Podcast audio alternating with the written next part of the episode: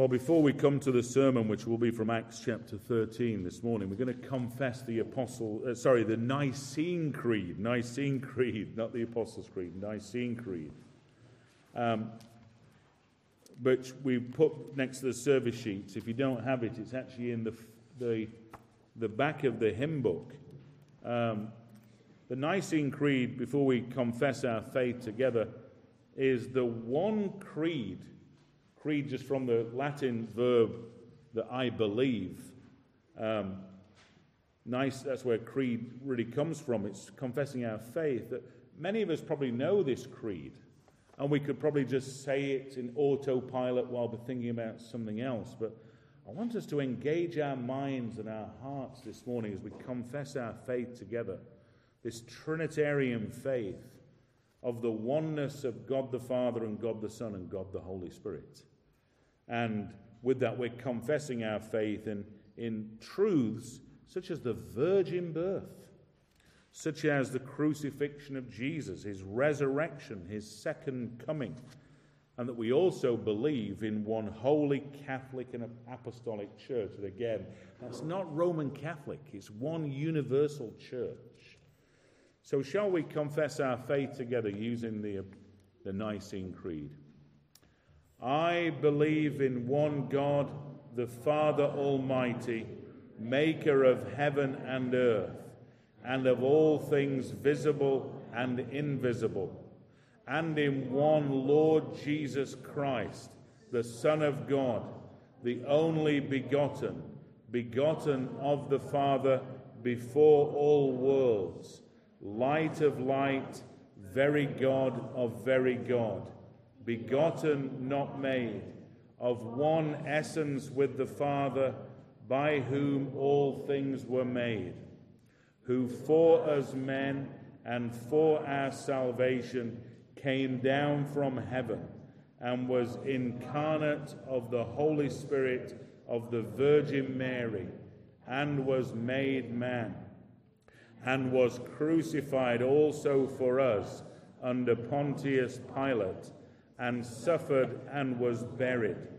And the third day he rose again according to the Scriptures and ascended into heaven and sits on the right hand of the Father. And he shall come again with glory to judge the quick and the dead, whose kingdom shall have no end. And I believe in the Holy Spirit the Lord and giver of life, who proceeds from the Father and the Son, who with the Father and the Son together is worshipped and glorified, who spoke by the prophets. And I believe in one holy Catholic and apostolic church. I acknowledge one baptism for the remission of sins I look for the resurrection of the dead and the life of the world to come. Amen. Well, shall we turn to Acts chapter 13 this morning? It's a fairly short reading for us. Acts 13 from verse 43. Let me just get there. Acts 13, uh, 43 to the end of the chapter. And uh, the title sermon is Gospel Progress in Antioch, Pisidia. Gospel Progress in Antioch, Pisidia. Acts 13:43. And after the meeting of the synagogue broke up, many Jews and devout converts to Judaism followed Paul and Barnabas, who, as they spoke with them, urged them to continue in the grace of God. The next Sabbath, almost the whole city gathered to hear the word of the Lord. But when the Jews saw the crowds, they were filled with jealousy and began to contradict what was spoken by Paul, reviling him. And Paul and Barnabas spoke out boldly, saying, It was necessary that the word of God be spoken first to you, since you thrust aside, thrust it aside and judge yourselves unworthy of eternal life. Behold, we are turning to the Gentiles, for so the Lord has commanded us, saying, I have made you a light for the Gentiles, that you may bring uh, salvation to the ends of the earth. And when the Gentiles heard this, they began rejoicing and glorifying the word of the Lord. And as many as were appointed to eternal life believed. And the word of the Lord was spreading throughout the whole region. But the Jews, in sight of the devout women of high standing and the leading men of the city, stirred up persecution against Paul and Barnabas and drove them out of their district. But they shook off the dust from their feet against them and went to Iconium. And in verse 52, and the disciples were filled with joy and with the Holy Spirit. So here we're seeing, as we saw the sermon last couple of weeks ago, the gospel was preached to this Galatian city in the heart of Turkey. But now Paul and Barnabas have to follow things through because imagine uh, the next Sabbath, almost the whole city gathered to hear the word of the Lord. Wouldn't we like that? How would you respond if the whole of this city were gathering here and we had to say, well, look, we can't meet inside. We're going to have to, we've got two acres of land here. We're going to have to preach the word of God to them in the graveyard. Not that you could get the whole city even in that little area. This is no insignificant working of the Holy Spirit here.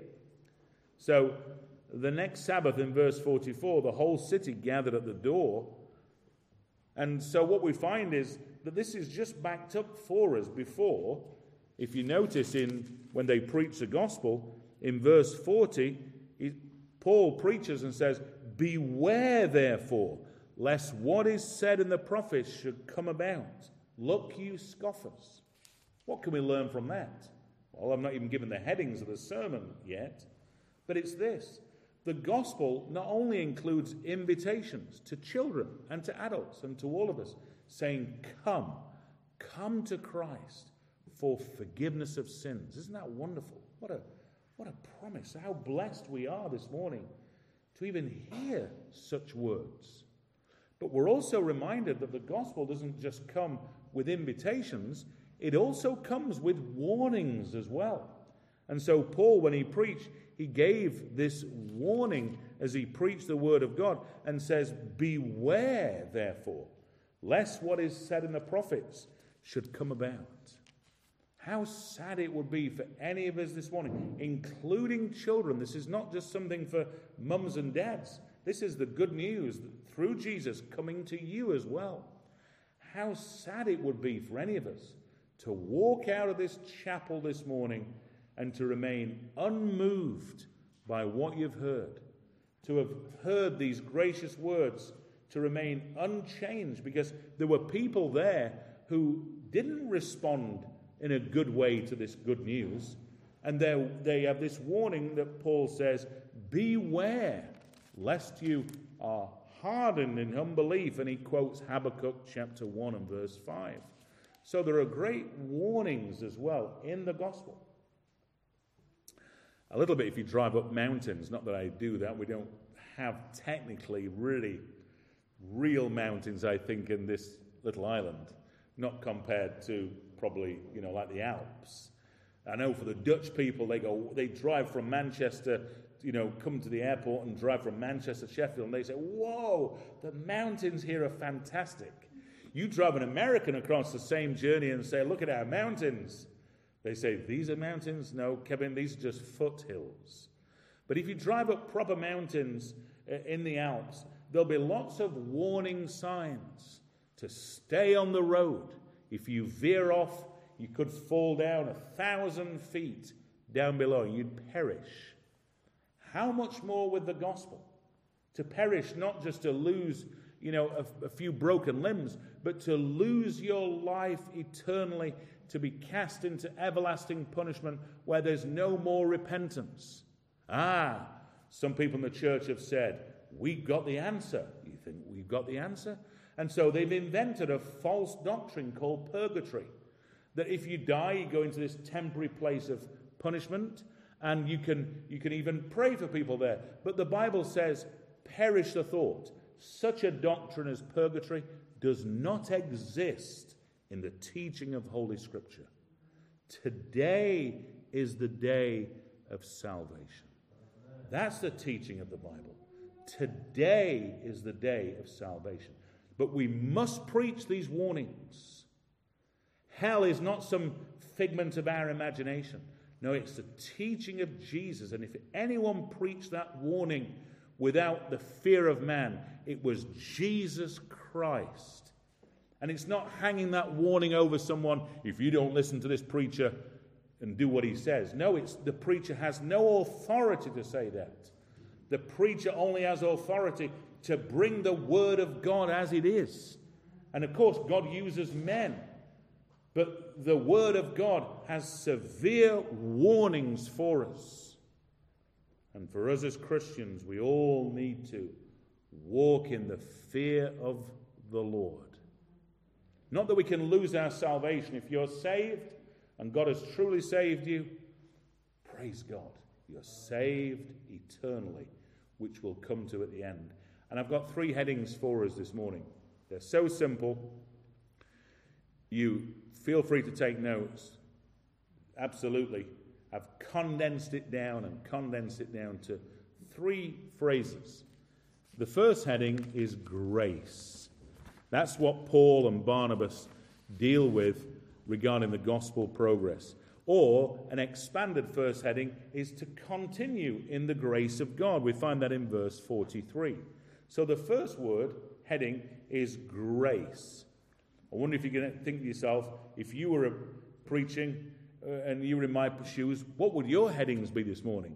And you're right. You've got the second heading, it's salvation. I know he came up with that. Salvation.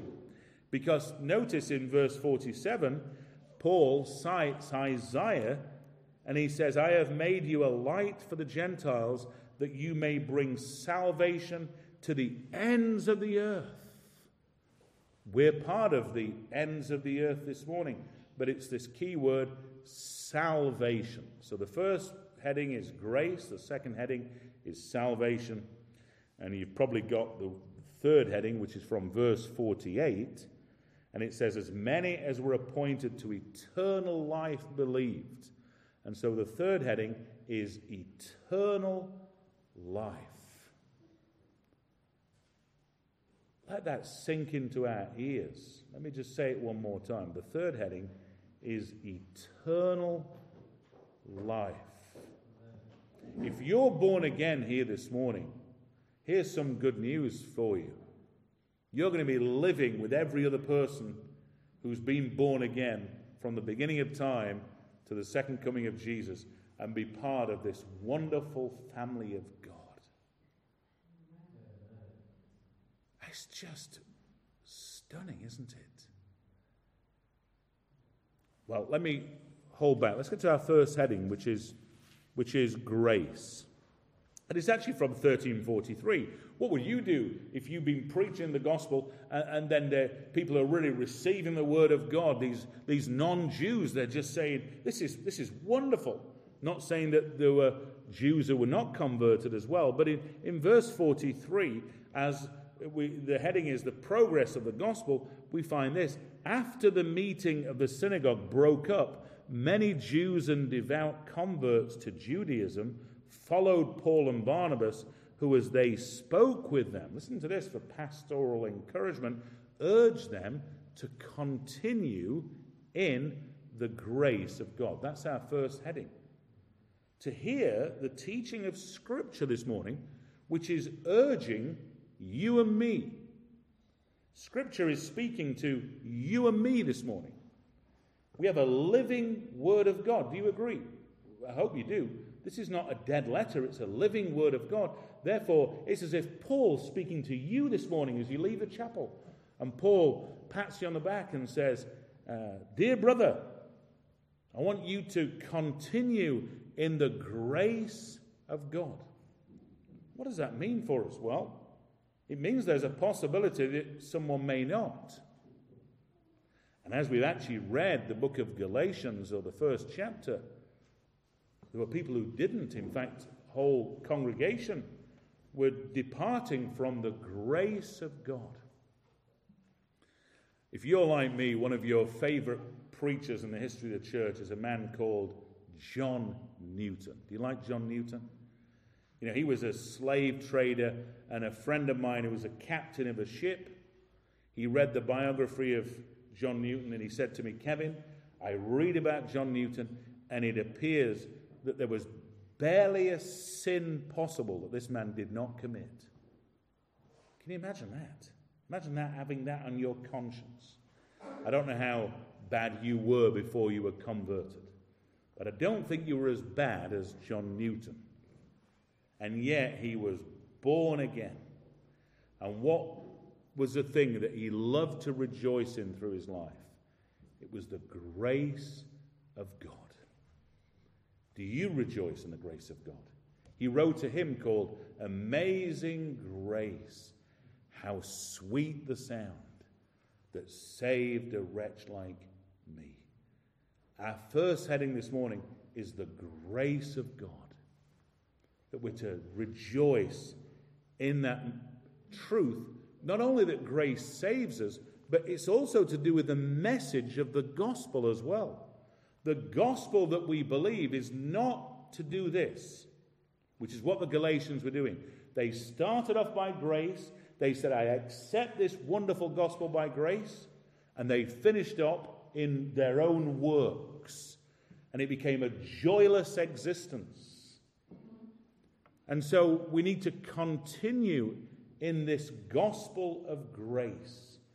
Not start off with that journey and then move to the left and to the right and to depart from the gospel. Let's start, let's continue the whole way to our final breath, clinging to the grace of God. I was just reading this week about Ephesians chapter 6, the whole armor of God. And Dr. Martyn Lloyd-Jones makes this interesting comment that the devil may even harass some Christians even on their deathbed. Can you imagine that? Doing such evil things. And there are some Christians that can be harassed on their deathbed. But it doesn't matter. If you're saved by grace, you can never lose that grace eternally. But let's be equipped that we have an adversary called the devil, which leads us to our next heading, which is salvation. So we've begun to look at the grace of God, and have barely begun, quite honest, this morning, except I want to, I want to stir us up with fresh joy in the gospel this morning. Um, listen, I'll let you into a family secret as we get to our second heading. Um, salvation. It's from verse 47. For so the Lord has commanded us, saying, I have made you a light for the Gentiles, that you may bring salvation to the ends of the earth. So our second heading is salvation. And remember, that's part of the whole armor of God. But before I go there, let me let you into a family secret. I was with some friends of, of ours recently, and, uh, and I actually said to them, because when our children were young, uh, we used to homeschool them, and one of the songs we used to teach them was this cutting and sticking and praising God. And this family said, that's not the right song. And I said, Well, we used to teach our children that. They said, Well, they said, No, that's from the Donut Man. I said, We used to love the Donut Man. And they told me the actual proper song is this um, Is it Dancing and Leaping? The, lame man, you know the lame man the, in Acts 3, and, and the donut man of this song, dancing and leaping and praising God. Anyway, listen, talk to me afterwards. And we just shared fellowship about the joy of the donut man for our children. But the point isn't that. The point is this is that this man got healed and he was dancing, he was jumping up, he was praising God. And my goal this morning is that God's Holy Spirit would give us all fresh joy in the gospel this morning. That it would affect us. Because Paul and Barnabas, it says here in verse 46, Paul and Barnabas, the following week, as the whole cities gathered at the door, they spoke out boldly, saying, It was necessary that the word of God be spoken first to you, that's the synagogue, since you thrust it aside and judge yourselves unworthy of eternal life. Behold, we are turning to the Gentiles. Imagine that. Paul and Barnabas tell these stubborn Jews, not all of them, but many of them, who were rejecting the gospel, he says, You are judging yourselves unworthy of eternal life. Imagine that, spurning the free gift and, turning it away. So Paul says, The Lord commanded us, saying, I have made you a light for the Gentiles, that you may bring salvation to the ends of the earth. And look at this in verse 48. And when the Gentiles heard this, they began rejoicing and glorifying the word of the Lord. It caused great joy. Don't we want and desire something of that recovery in our own nation? People seem to be chasing after, uh, we're mainly a nation of Gentiles, aren't we? And they're chasing after all so many things. But what about the church? Forget about people outside the doors of the church. What about inside the doors of the church? The key word here, I think, I want to bring out for us is this, this word. Paul says that we're going to be sent to the Gentiles to bring to them salvation, to be saved. Salvation. Paul, in his sermon, has already quoted Psalm 2 7, Isaiah 55 3, Psalm 16 10. And now, where's he citing from? It's another of those so called servant songs in Isaiah 49 and verse 6, where he's saying that salvation will come to the ends of the earth. Paul himself could recount of his own conversion.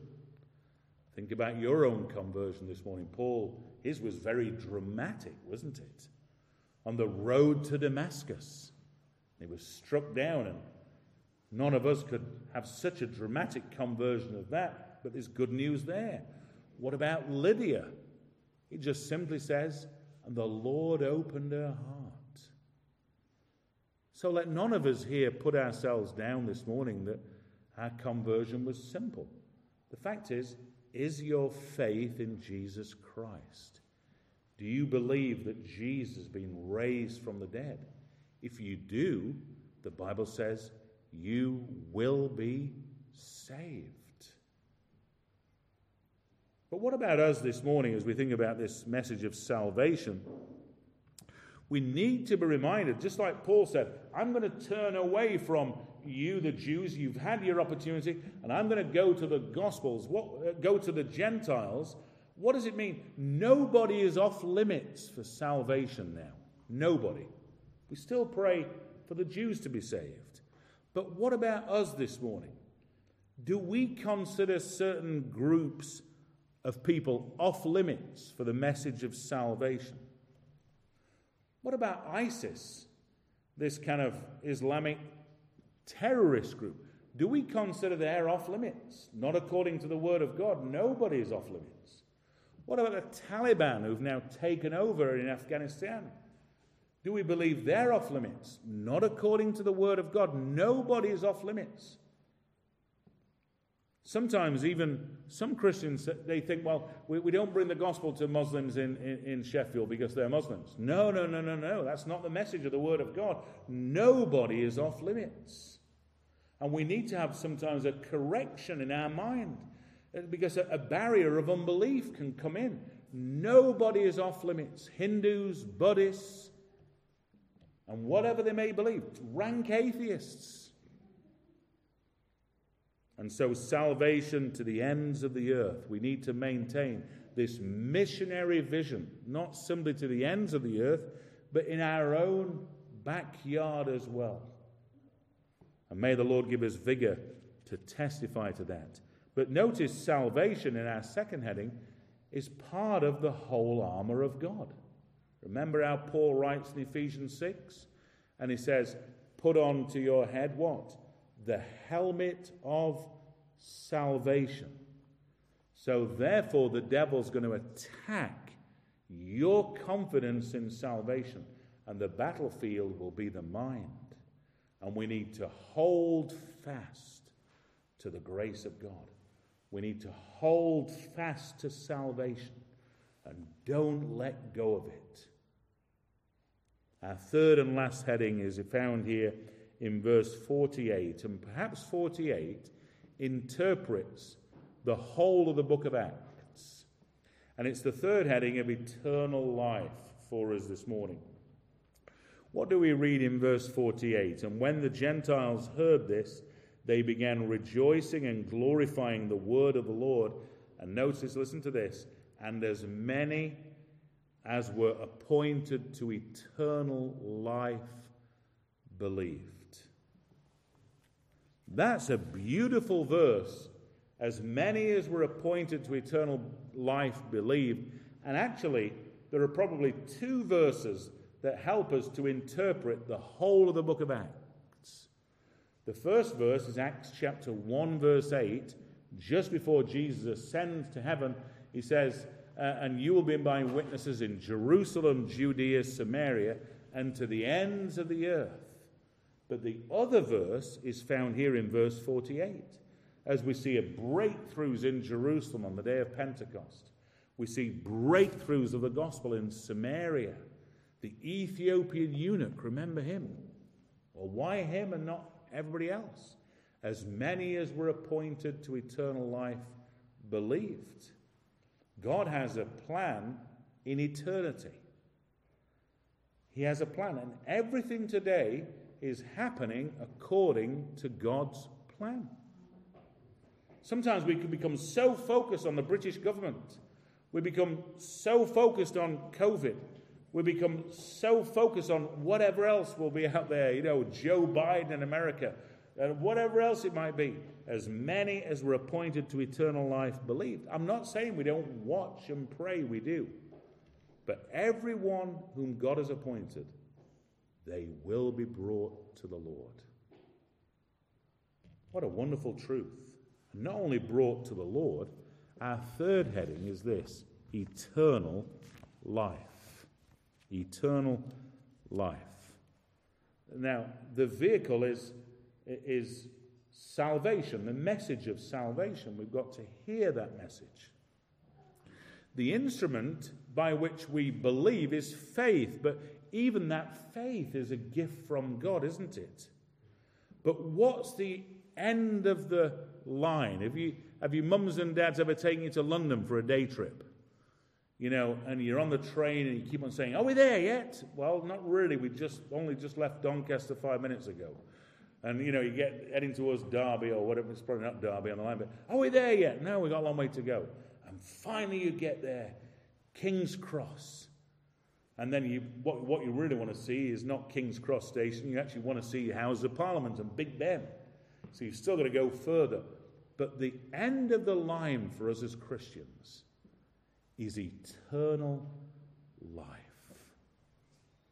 It's a word that we've heard so often as Christians. I think it often doesn't sink in in the way it should. Life eternally that never ends. What a wonderful gospel this is. It's indescribable. It's one of those attributes that's described as incommunicable. Because none of us have ever gone into heaven, and so we can't really explain properly what eternity is. You catechize your children and say, What's eternity, child? It never ends, daddy, or mummy, or whatever else. That's true, but it's so much more than that, isn't it? What a gospel this is. It finishes off in verse 30, 52 and the disciples were filled with joy and with the Holy Spirit.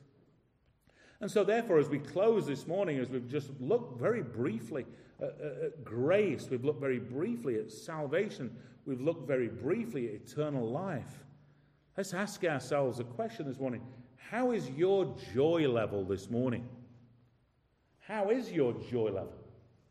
Has the devil robbed you of joy of salvation? And if the answer is yes, that you've lost your joy, the answer is simple, found in Psalm 51, where David prays, Restore unto me the joy of my salvation. What a wonderful prayer that is. So, as we close this morning with those three headings of joy, of grace, of salvation, and of eternal life, I hope we can be strengthened with our confidence and assurance of salvation this morning. Because the devil will seek to rob that from us. He can't take it away, though, you know that. He can't take it off you. But he can make you miserable as a Christian, thinking that he has taken it away. And 1 John 5, that our assurance of salvation will be strengthened this morning. 1 John 5:13. Some of you may have even memorized such a verse. John is aware of the importance of our assurance of salvation, as Paul and Barnabas were in that early ministry. But John writes this He says, I write these things to you who believe in the name of the Son of God, that you may know that you have eternal life. Boy, what a precious truth that you may know deep in the innermost part of your being that you have eternal life. Secondly, I want to just bring before us what I've already said how tr- an understanding of the true gospel and Christian joy goes together. That this message, really, as for myself as a pastor, I want God to do you good this morning and to restore to you and me joy in the gospel. There's nothing wrong with having joy in the gospel. And we see there, and the disciples were filled with joy and with the Holy Spirit. Thirdly, let's continue in the grace of God. The devil is going to try and, and throw things in to pollute the river. You know, it may be a teaching on the internet you listen to, and somewhere there, there's some polluting forces that are moving you away from the grace of God. You might even be excited about what you've heard, but we need to make sure we're continuing in the grace of God and holding this one gospel. And let's put on the whole armor of God, not forgetting one part of the armor, which is to put on the helmet of salvation. And let's hold fast to that. Amen.